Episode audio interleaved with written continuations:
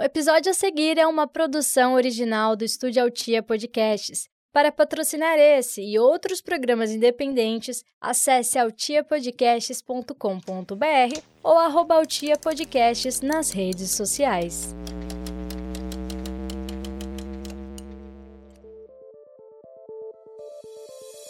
Você está ouvindo a um programa oficial da campanha Hashtag O Podcast É Delas 2022, uma campanha criada para promover mulheres no podcast do Brasil e em outros países. Para conhecer outros programas, procure pela hashtag nas suas redes sociais ou acesse o site opodcastedelas.com.br e encontre muitos episódios.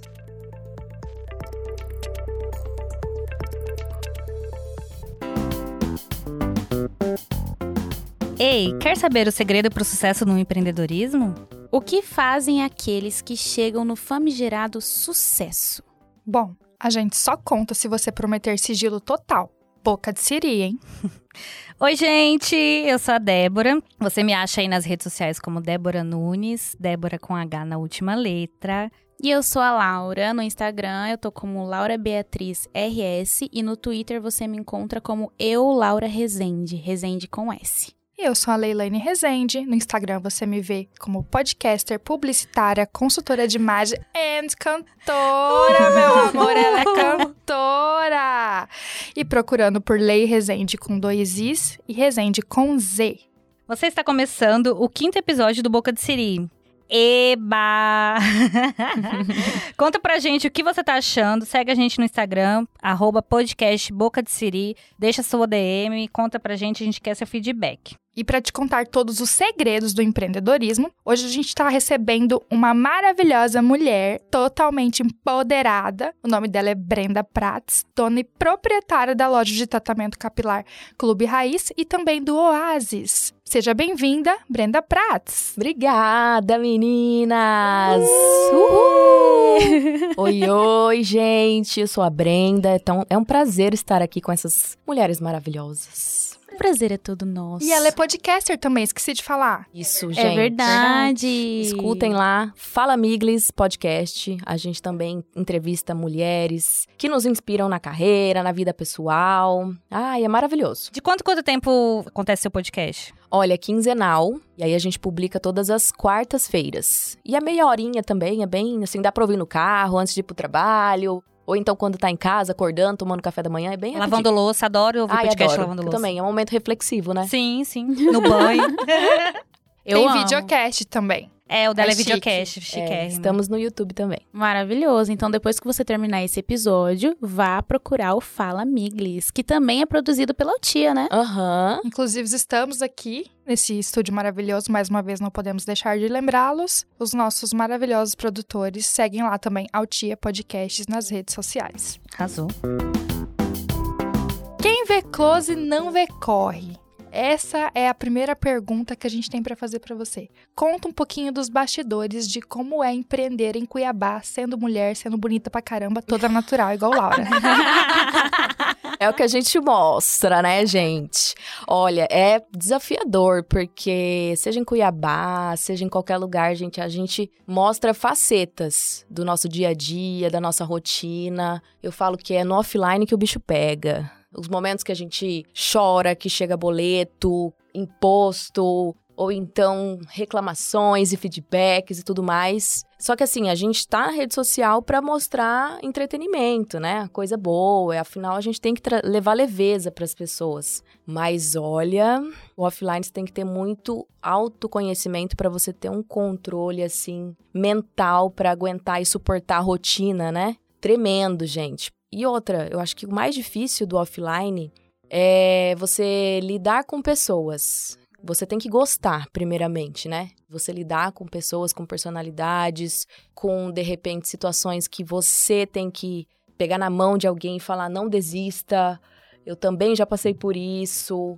Isso o Instagram não mostra, né? Facebook não mostra, YouTube não mostra, mas é bom a gente falar sobre isso. E se aprende vivendo, né? Só no dia a dia. Vivendo, a gente faz o quê? 5 anos de faculdade? Uhum. Pra aprender na onde? No offline. Você pega o diploma ou você guarda, né? Como memória ou você rasga. Uhum. No meu caso, eu guardei lindo, maravilhoso, fiz direito, adoro direito, não saí do direito porque eu não gostava do direito, a minha trajetória foi diferente, foi uma opção. Mas, assim, a gente não aprende, né, na faculdade, o que a gente tem que fazer no offline. Nem mesmo quem fez administração, porque o nosso ensino hoje está defasadíssimo, né? Então, é ali na lida mesmo, com alguns mentores, com colegas que já empreendem, ou que, mesmo que não tenha empresa física, seja no online, seja serviço, assim, autônomo, mas a gente tem que se unir para aprender e se virar.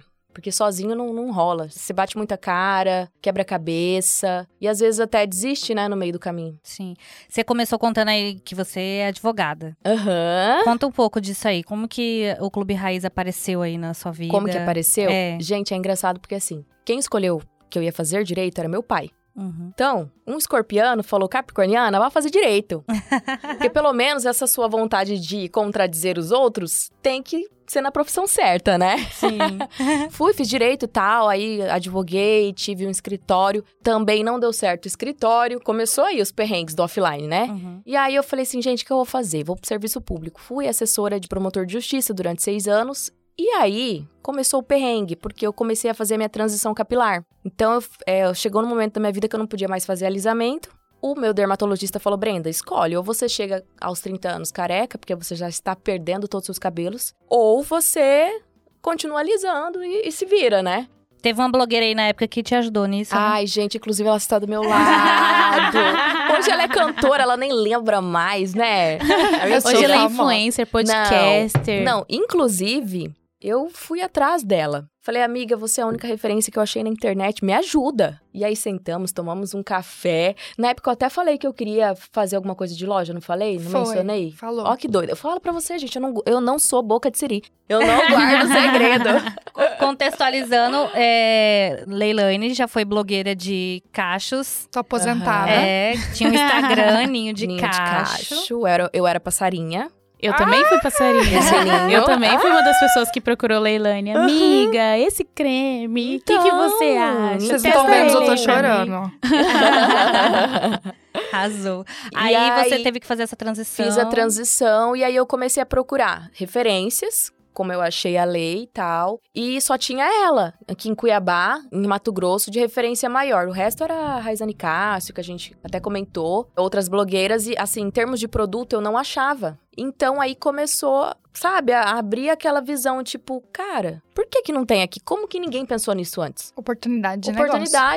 E, assim, na minha vida de advogada, eu vendia Eudora... eu já trabalhei em loja de shopping, já trabalhei em imaginário, mas eu era aquela pessoa que pensava, eu odeio vender. Eu odeio vender, gente. Eu era assim, sabe? Com essa mentalidade, no tipo assim, eu vendia como uma renda extra. Porém, esse gosto pela venda veio depois, justamente no lidar com pessoas, trabalhar com pessoas. E foi aí que surgiu o Clube Raiz, da necessidade da transição capilar e de não encontrar produtos. Eu falei, vou começar a trazer, e aí vou começar a compartilhar com as minhas amigas, porque a maioria era lisa, alisada também, queria passar pela transição, mas não tinha referência. Comecei a trazer os produtos, comecei a vender em casa, em off. E no começo você também falava da sua própria transição, da sua experiência, né? Eu abri ali no meu perfil, um outro perfil, né, no Instagram. Comecei a falar sobre os produtos, onde que eu encontrava, resenha e tal. E na época já tinha o nome Clube Raiz. Porque aí começou como se fosse mais um blog, um Instablog. Uhum. E aí eu dava dicas, né, de como usar, onde encontrar. Aí eu falei, gente, como que eu tô dando dica de onde encontrar se eu posso vender, se eu posso ter, se eu posso entregar? E aí começou. E aí eu lembro que um dos primeiros produtos que eu comprei foi da Mari Morena. Aí eu comprei, eu falei, gente, como que eu vou entregar? Tipo assim, o que eu vou falar? Daí, fui, anunciei lá que eu realmente estava usando, porque essa é a parada, não tem como, você não tem moral, você não tem como falar de uma coisa se você não consome, não tem no seu dia a dia. E isso também, acho que foi uma das coisas que me trouxe credibilidade e autoridade. E aí eu comecei, como eu falei, gente, eu já vendi as coisas, vamos lá. O máximo que vai acontecer é eu levar um não na cara e daqui um ano, de repente, eu desisto, né? Mas eu vou persistir um pouquinho. E aí foi, comecei a vender em casa mesmo, porque a gente tem que começar no custo zero, aproveitando a internet, comecei a entregar. Minha primeira cliente eu entreguei lá em Várzea Grande. Já começou assim, no longe, outra cidade. Não, mas eu fiquei meio que frustrada, porque eu comprei uma quantidadezinha de produto, eu falei, nossa, agora eu vou arrebentar, né? Vendi um. Eu falei, gente... Como assim? O que tá acontecendo, né? O produto é bom, as pessoas gostam, por que ninguém compra? E aí tem aquela história que a gente volta no offline. Você ser empreendedor e você vender algo hoje, você tem que estudar, não é só você pegar e ter um bom produto, né? As pessoas hoje têm a informação em primeira mão aqui. Então, vai muito de você estudar sobre as pessoas, sobre quem é teu público, como é que você vai falar, a forma como você vai passar a mensagem. Vai muito além da venda do produto, sabe? Uhum. Então, foi isso, gente. E aí, foi quando você se deu conta que precisava de toda essa informação para poder vender de fato, né? Exatamente. Porque vendeu Exatamente, porque hoje tem muita gente que realmente quer empreender, quer começar do zero, mas assim, o principal, gente, é que você nunca vai parar de estudar, nunca, não tem essa, fiz faculdade 5 anos, já tenho um diploma, vou começar a vender alguma coisa aqui porque eu sei que fulano tá vendendo, ciclano tá vendendo, tá dando certo, não é isso. Muitas vezes a pessoa tá vendendo porque ela já tem aquela autoridade, ela já criou aquela credibilidade, a pessoa compra a pessoa em si primeiro, né, não é nem o produto, porque o produto é bom, mas quem é que tá por trás do produto? Hoje está muito mais humanizada essa questão do empreendedorismo, da marca pessoal. Então, já começa daí. Para quem quer empreender, invista um tempo, cavalar na sua marca pessoal para começar, sabe? Que é aquilo que a gente vê do próprio vendedor ser ele mesmo influencer, né? Exatamente. Ele é a marca dele, né? Ele tem que aparecer. E por mais que a gente fale assim, hoje as empresas têm as logomarcas. Tem, mas quem está por trás? Quem está embalando meu pedido? Quem está separando? Quem me atendeu? Quem tem esse dedo, essa curadoria de escolher os produtos? A gente quer saber, né? É sobre conectar marcas às pessoas, né? Bastidores também, né? Conecta muito. Total, gente. As pessoas gostam de ver bastidores. Uhum. O que a gente tá fazendo no estoque, como é que tá entregando os pedidos, os perrengues, as pessoas gostam. Em off, você falou de perrengue. Assim, só pra gente. Ninguém vai saber. Ai, meu Deus, suspense. Ninguém vai saber. Eu quero saber dos perrengues, principalmente nesse início. Qual que foi um momento, assim, que você, sei lá, se desesperou?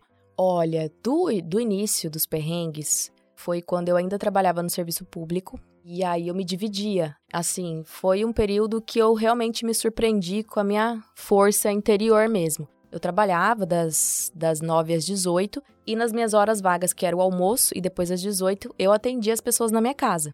Então, ninguém entendia por que eu marcava a hora para atender. E numa dessas, a gente continua nessa trajetória de empreendedorismo, de venda e tal, eu precisei fazer Black Friday, que a gente chama desde então de Green Friday. E, gente, foi uma avalanche de mensagens, eu era sozinha. Então, assim, eu me vi dividida entre o meu serviço, entre as mais de 50, 100 mensagens no WhatsApp para eu responder num dia só, que era numa sexta-feira, que a gente tinha que fazer, entregar produtos. Quem entregava, inclusive, era o meu marido, que é o meu sócio, ele entregava de carro. E assim, um dos perrengues desse dia foi, ele tinha que entregar em tempo recorde para todo mundo, de carro, nessa Cuiabá, gente, sem vaga, com N semáforos e tal.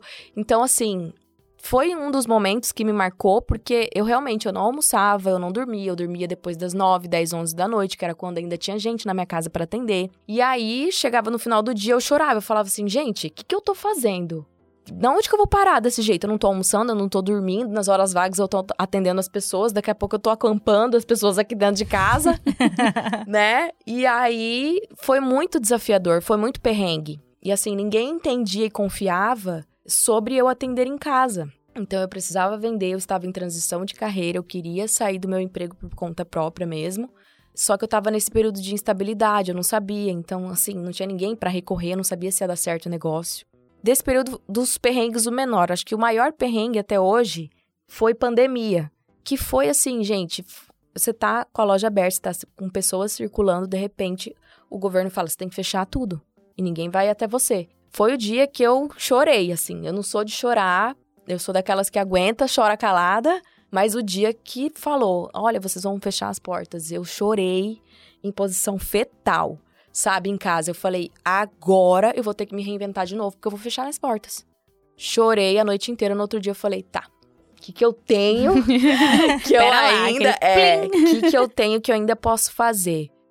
E aí, assim, a gente já tinha o site, já tinha a venda online, fortíssimo. Graças a Deus, deu muito certo, sabe? Mas a pandemia, acho que foi o momento mais desesperador, acho que para qualquer pessoa que empreende, até para quem tinha um trabalho fixo, né, gente?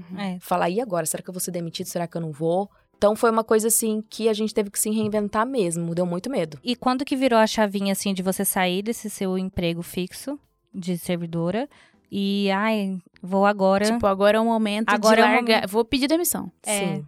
Gente, foi um momento, eu vou falar porque aqui, né? Ninguém vai contar. Ninguém vai contar, ninguém vai saber. E é uma coisa que eu não comentei até hoje, nunca falei, mas assim, em relação ao serviço público, eu já estava querendo sair, mas a gente, sabe quando você não tem saída, você olha pro lado e fala, o que que eu vou fazer? Embora eu vendesse os cosméticos em off, assim, tal, de porta em porta, nas horas vagas, pra mim não era uma certeza. E aí chegou um momento que eu via que eu tava num emprego muito bom, mas eu não via a possibilidade de crescer. Uhum. Pra mim, eu cheguei num limite. Isso, pra mim, eu acho que essa questão da rotina também, de chegar no seu limite, de ver que você não tem possibilidade de ir além de se desafiar, pra mim, acho que foi uma das coisas que pesou pra mim, sabe? Eu não gosto de me limitar. A gente pede descanso, né? Nas horas do desespero, mas a gente quer continuar, quer ficar ali na pressão e tal. Foi nesse momento que eu já comecei a ficar mais assim, putz, pra onde que eu vou agora, sabe? Era um cargo de confiança, adorava, mas assim, eu queria algo mais. Chegava em casa e falava, gente, será que a vida é só isso? Será que eu não vou fazer nada por alguém? Eu sempre tive essa coisa de eu preciso fazer alguma coisa para alguém, para as pessoas, ajudar de alguma forma. Quantos anos que você tinha? Quando você virou essa chavinha de pedir demissão e... Gente, eu acho que eu tinha, foi há 3 anos atrás, uns 29, 30. Lá, é a crise dos 30 que Exato. A gente citou no podcast lá. Inclusive, no terceiro podcast. Eu estou ansiosíssima para ouvir esse episódio. Eu falei, quando eu fiz 30 anos, que uma mulher tinha que nascer com 30 anos. Verdade. Gente, o nível de maturidade que a gente tem com 30... Imagine a gente com 60, com 80. É. Misericórdia. Ah, dizem que com 40 é a idade da loba, né? Então imagina. Alcione aí, vivíssima. Todos esses questionamentos que você fez, a gente citou nesse podcast. Questionamentos que eu fiz pra mim também, quando eu cheguei nos 30. E são questionamentos que a gente faz mesmo. É isso que eu quero pra minha vida? É isso que... Eu me vejo fazendo isso... por mais quanto tempo, até quando. Exato. Eu tô onde era pra eu estar. Não e outra, eu vou conseguir me sustentar, porque, por exemplo, você quer construir família, quer construir coisas, quer comprar casa, carro, essas coisas. Será que eu vou conseguir me sustentar com esse salário que eu ganho hoje? Exato. Né, aquela coisa. Esses questionamentos sempre passaram pela minha cabeça. Até essa fase dos 20 aos 30, a gente fica num caldeirão, uhum. né, gente? De ideias, de inconformismo, instabilidade. E tem a pressão já da mulher ter que se estabilizar aos 30 anos. Com casa, filho, marido e tudo. Uhum. Sim. Então, você chega nessa idade, você fica doido. Você fala, cara, eu não tenho nada disso. Mas você fala assim, peraí, eu preciso disso ou colocaram uma imposição pra mim? Aí você começa a pensar com a própria cabeça. E não com a cabeça do sistema. E aí que começa, sabe? Por isso que eu falo, gente, é porque, assim, capricorniana, ela já é, assim, metódica. Imagina quando ela se descobre nos 30. Aí eu falei, uma mulher devia nascer com 30 anos. Porque as nossas decisões, as nossas escolhas são feitas muito mais, assim, a nível apurado. Sim. Uhum. Né? Maturidade, né? Nossa, total. E empreender sendo mulher, você teve algum desafio? Sempre, gente do céu. As histórias mais engraçadas são nesse sentido. Porque assim, até pra negociar com as pessoas, homens principalmente, como eu tenho meu marido de sócio, então a gente delega bem as coisas na empresa. Eu sou a parte da visão estratégica de como que a gente vai se projetar no futuro e ele é a parte matemática de compras, estoque, etc. Só que muitas vezes... Gerente de operações. Exatamente. Eu coloquei no crachazinho dele, ele, como que você me chama de gerente de operações? Eu falei, mas velho. Mas é o que você é, vou fazer o quê? Mas é teu skill, é tua especialidade. Não é? Sim. E aí, em momentos que a gente precisava negociar e que eu precisava comunicar... As pessoas não me olhavam, os homens não me olhavam, ou então não dava aquela moral, ou então em reunião com, sei lá, contador, enfim. Então, né, cara, é isso aqui. Aí eu falava, não, peraí, mas é comigo que você tem que falar, sabe? Tem que se impor, né? Exatamente, a todo momento. Ou então a pessoa duvida da tua habilidade de visão futura. Será mesmo que essa menina entende? Com essa carinha aí? Jovem, né? Jovem, entendeu?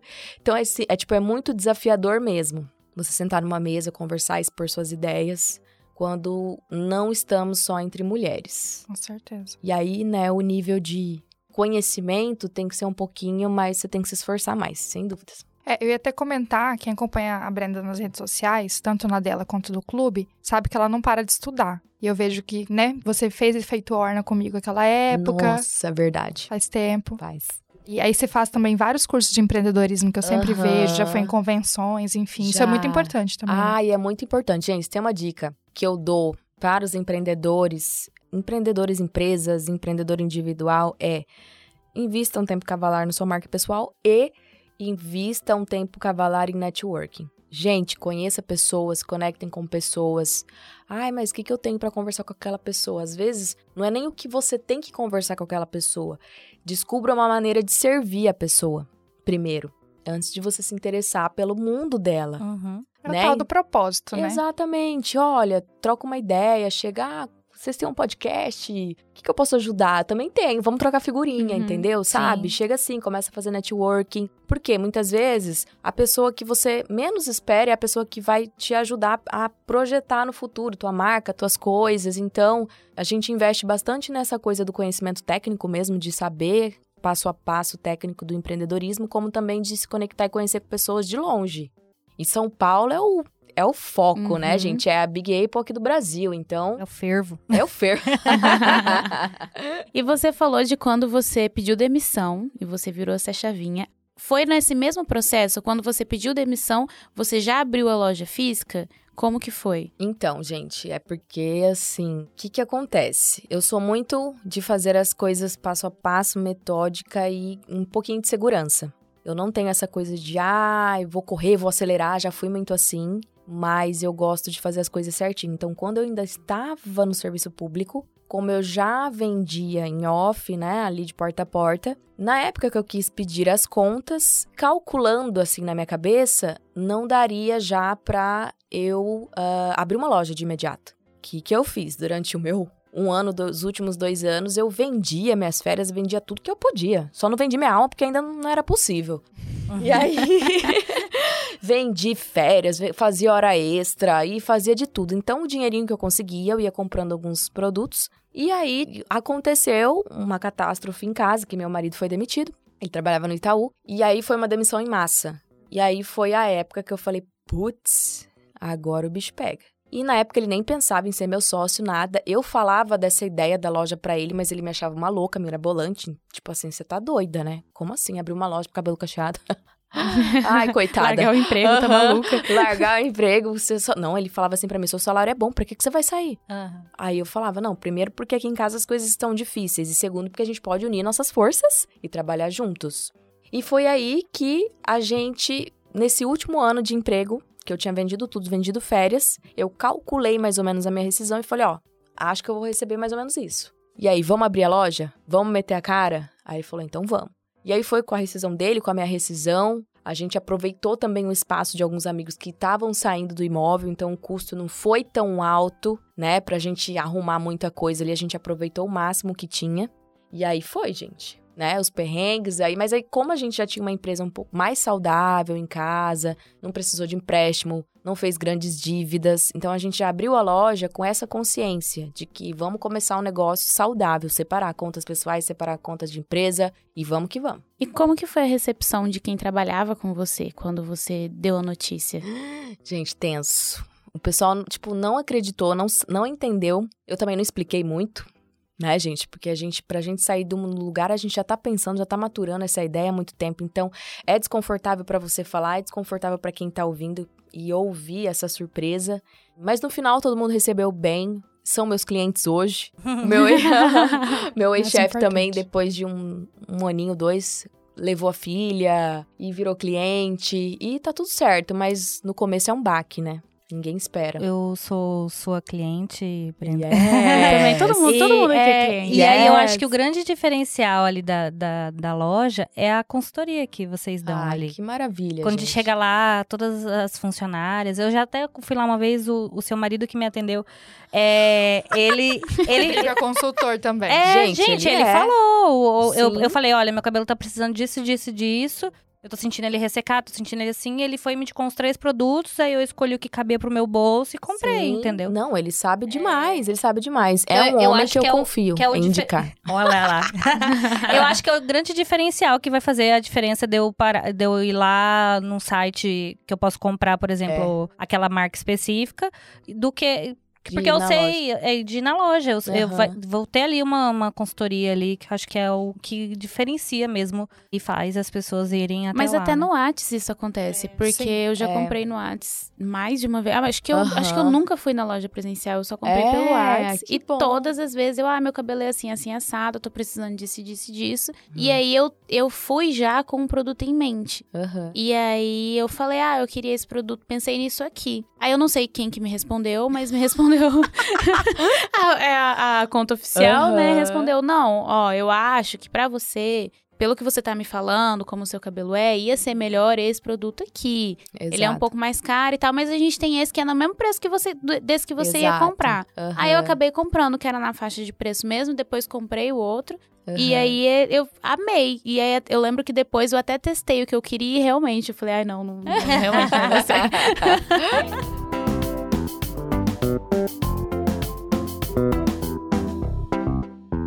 Como que é ter esposo como sócio? Gente, é tenso. Ter o esposo como sócio é um casamento dobrado, né, gente? Um casamento na empresa e um casamento em casa. E a gente, assim, eu vou contar pra vocês coisas que eu acho que as empreendedoras que estão começando ou que têm marido e sonham em ter marido como sócio deviam ouvir. Porque eu não ouvi isso e eu precisei de terapia. Inclusive, Eita. Foi muito tenso, a gente foi um momento do nosso casamento que a gente ia se separar. Gente, vocês não estão entendendo, a briga de uma capricorniana e de um aquariano dentro de casa. Ai, até me olhou aqui, fiquei intimidada. Não, foi tenso, porque assim, a gente até então achava que era tudo bem. Ai, vamos entrar como sócios e tá tudo certo, ai que beleza, né? Só que, gente, a partir do momento que você não separa a relação marido e mulher da relação sócio, o negócio esquenta. De tal forma que, mas, por exemplo, chegou tal boleto. Mas como assim você não pagou? Como assim você não pagou? Mas, não, você não fala assim comigo. Como assim não fala assim comigo? Cara, não fala assim comigo, você tá doido? Entendeu? Então, assim, mistura as coisas, o clima fica tenso. A gente chega em casa, a gente continua falando da empresa, continua falando de trabalho. De repente, a gente sai num happy hour, vamos num happy hour, tal, vamos descontrair. Continua falando de trabalho, continua falando do imprevisto que aconteceu, do problema. Então, é muito tenso a ponto de você se ver numa situação desagradável, de separação, de repente. Foi o que aconteceu dentro da minha casa, a gente quase separou. Num nível, gente, de ligar pra gerente do banco e falar assim, tira meu dinheiro da conta que eu tô saindo amanhã. Assim, sabe? E assim, quer pegar no meu calo? Pega meu dinheiro. Gente, não tem. É a capricorniana nata. E assim, a gente fez de tudo pra poder dar certo no começo. Mas, quando aconteciam as situações de tensão na empresa, a gente não sabia separar. Então, conversava atravessado, conversava de mau jeito. Às vezes eu queria fazer de um jeito, ele queria fazer de outro. E aí, a gente precisou de algumas sessões de terapia e deu tudo certo. Mas hoje, basicamente, pra quem tem marido sócio ou pra quem quer ter o marido como sócio ou a esposa, é aprender a separar os papéis. O que você é bom, o que ela é boa. E aceitar. Cada um é bom numa coisa, não interfira na área do outro. E sejam felizes assim. Chegou em casa... 6 horas, caiu a caneta, como ele faz. Caiu a caneta, não fala mais de serviço. Ignora, sei lá, fala de Big Brother, que tá muito mais interessante agora. Mas não fala de serviço. Final de semana, é inevitável, a gente fala. Mas assim, fala menos, deixa as tensões de lado. E o que ninguém te contou quando você começou, que você queria que tivessem te falado hoje com a maturidade que você tem dentro do seu negócio, assim. Igual você falou agora sobre essa questão de trabalhar com um esposo que ninguém nunca te falou lá atrás, Exatamente. Que você precisou chegar no nível de ir pra terapia pra resolver. E no empreendedorismo mesmo, no empreender. No empreender... o que eu queria ter escutado no começo também era essa questão de você conhecer pessoas. Conhecer pessoas não só no sentido de, eu vou conhecer ela porque ela tem alguma coisa interessante pra mim. Não, inverta, sabe? Inverta a ordem. O que você tem a oferecer a ela? Primeiro, sirva antes, seja interessante antes de ser interesseiro. Tem essa frase que eu gosto bastante. O que você pode agregar pra ela pra que depois, no futuro, retorne pra você? E no começo, a gente fica com medo de falar as coisas. Não vou falar esse plano, não vou falar isso porque alguém vai roubar minha ideia, porque alguém vai fazer igual. Não tem essa, não tem essa. E assim, se roubar a tua ideia, que seja... A pessoa não tem como adivinhar o que você vai fazer depois, se você vai melhorar, se você vai aprimorar. E se roubou é porque tá funcionando, é aquela velha máxima, né? Tá funcionando, tá rodando. Então é isso, não ter medo de falar realmente as coisas e se interessar em conhecer pessoas, não ter medo de conhecer o outro. Vai ter gente que vai agregar e vai ter gente que não.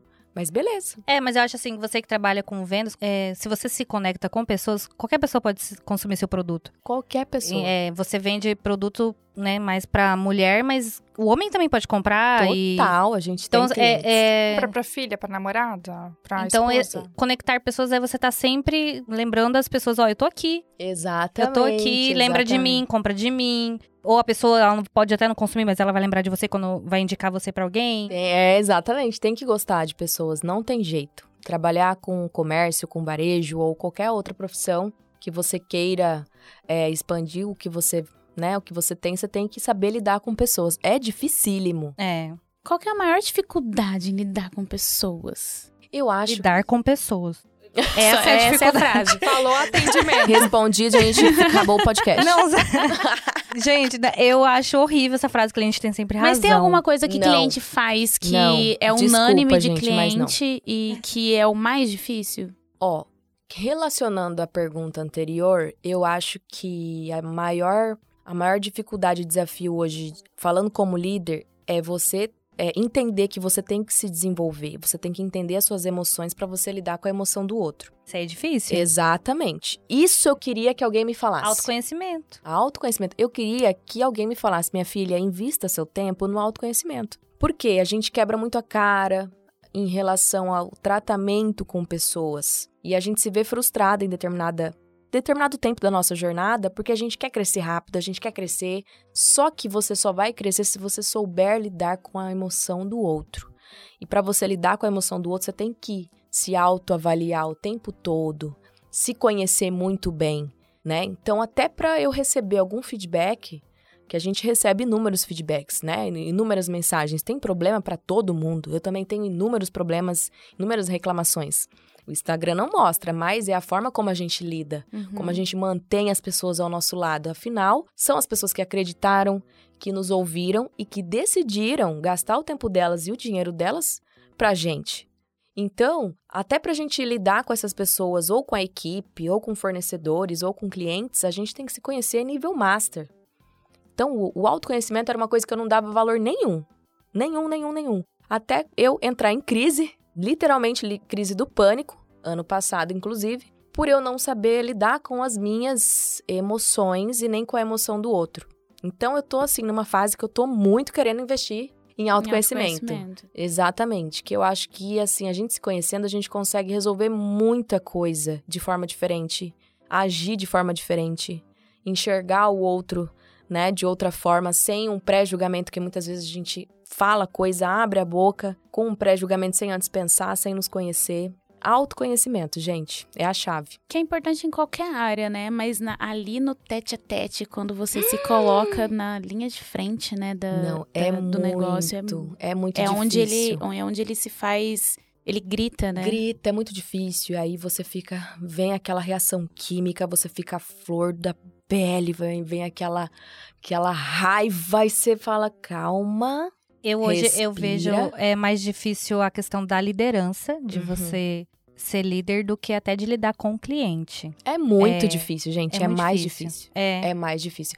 Porque às vezes você se vê com uma equipe que a todo momento, todos os dias, tem alguém querendo desistir dentro da tua equipe. Todos os dias. Não, e se o outro erra, é o seu negócio, né? A culpa é minha. É, e aí você... Exatamente. Quer... Então, exatamente. Não pode, né? Quer matar a pessoa e não pode. É, quando a tua equipe performa, quando a tua equipe dá certo... que bom, cara. Lindo, maravilhoso. Tô indo no caminho certo. Quando as coisas estão desandando, a culpa é tua, como líder. Você não tá sabendo comunicar, você não tá sabendo se expressar, você não tá sabendo passar pro outro que a gente tem que aguentar aquele rojão. Mas de que forma? E essa questão de... a todo momento tem alguém todo dia querendo desistir. É verdade, gente. Pergunta pra qualquer empreendedor. É difícil ter uma equipe. É muito mais difícil você ter uma equipe e manter essa equipe do que você manter os clientes. Porque com o cliente a gente estuda o comportamento, a gente investe em autoconhecimento, investe nas tendências, em marketing. Mas e quem tá ali com você todos os dias, na rotina, no pesado, na onde pega fogo, na onde as pessoas se desentendem, na onde tem desorganização? O que que você faz? Por isso que o endomarketing é muito importante também. Gente, é outra coisa que eu quero investir. Endomarketing. 2022 é o ano da transformação pra você, hein, Brenda? É autoconhecimento, é terapia. Não, mas é, sabe por quê? Porque eu sempre fui uma pessoa muito... de personalidade muito forte. Muita gente fala que eu sou muito difícil de lidar.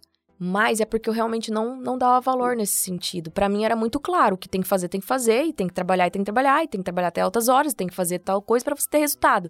É muito claro isso pra mim, mas pro outro não é. Tem personalidades diferentes, tem pessoas diferentes. Ritmos diferentes, visões diferentes. Então, o líder, ele tem que ter essa malemolência de entender o outro. Melhor do que qualquer coisa, melhor do que teu produto, você tem que entender o outro, a tua equipe. Eu acho que a gente tem um monte de segredos aí do empreendedorismo hoje, não é? Eu não acho. Vai sair daqui, né? Ai, gente, que fica aqui, pelo amor de Deus. Você pode usar o segredo pra empreender aí, você também usar essas dicas aí, né? Exatamente. É, valiosas. E eu acho que a gente tem um episódio. Temos um programa. Nosso quinto episódio. Uhul. Eu queria que, Brenda, que você deixasse suas redes pra galera seguir aí. Claro, gente, eu vou deixar a rede da nossa marca, @Clube Raiz no Instagram, tá bom? A gente também tem um site pra quem quiser, cluberaiz.com.br. Lá no site você encontra todas as informações, onde nós estamos localizados, nosso contato direto do WhatsApp. Nosso podcast Fala Miglis, também feito pelos nossos maravilhosos da Altia Podcasts. E WhatsApp, a gente já falou, Facebook, Instagram. Pode falar tudo. É só buscar Clube Raiz, né? Clube Raiz, gente. Busca aí no Spotify, no YouTube, Instagram, Facebook. Estamos on. Tem o Oasis lá, não tem? E tem o Oasis. Pra quem não sabe, a gente tem um baby agora, né? Uma empresa semente aí. Segredo. Primeira mão. Exatamente. Lá a gente bota a mão na massa de verdade agora. Pra cuidado dos cabelos, do couro cabeludo. E é o Oasis com Z no final. Terapia capilar. Chique. Já quero também. Vamos lá, gente. Já tenho várias dúvidas aqui. Tipo, ai, meu couro cabeludo. No off a gente já vai fazer uma consultoria aqui. Já vamos fazer uma consultoria. Vamos encerrar aqui pra perguntar uns negócios aqui pra Brenda. Então é isso, pessoal. É isso aí. Brenda, muito obrigada por participar aqui com a gente. Obrigada pela sua disponibilidade. Obrigada, gente, foi um prazer, foi uma conversa muito boa, né? Não sei se vai ficar entre a gente, mas assim, se você empreende, desejo fortemente que você salve esse episódio. Manda para seu amigo, sua amiga que empreende, ou que quer empreender. O mundo é assim, gente, vamos compartilhar, né? Informação enquanto a gente pode. Sim, né? É isso. E é isso. Fica beijo. Entre nós, Boca de Siri, hein? Beijo. Arrasou. Ai, adorei!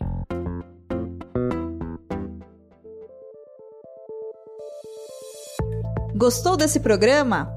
Bom, né? Ele faz parte da campanha Hashtag O Podcast É Delas 2022. Procure pela hashtag durante esse mês de março nas suas redes sociais e encontre muitos outros programas promovendo mulheres no podcast. A lista completa dos episódios você encontra em opodcastedelas.com.br.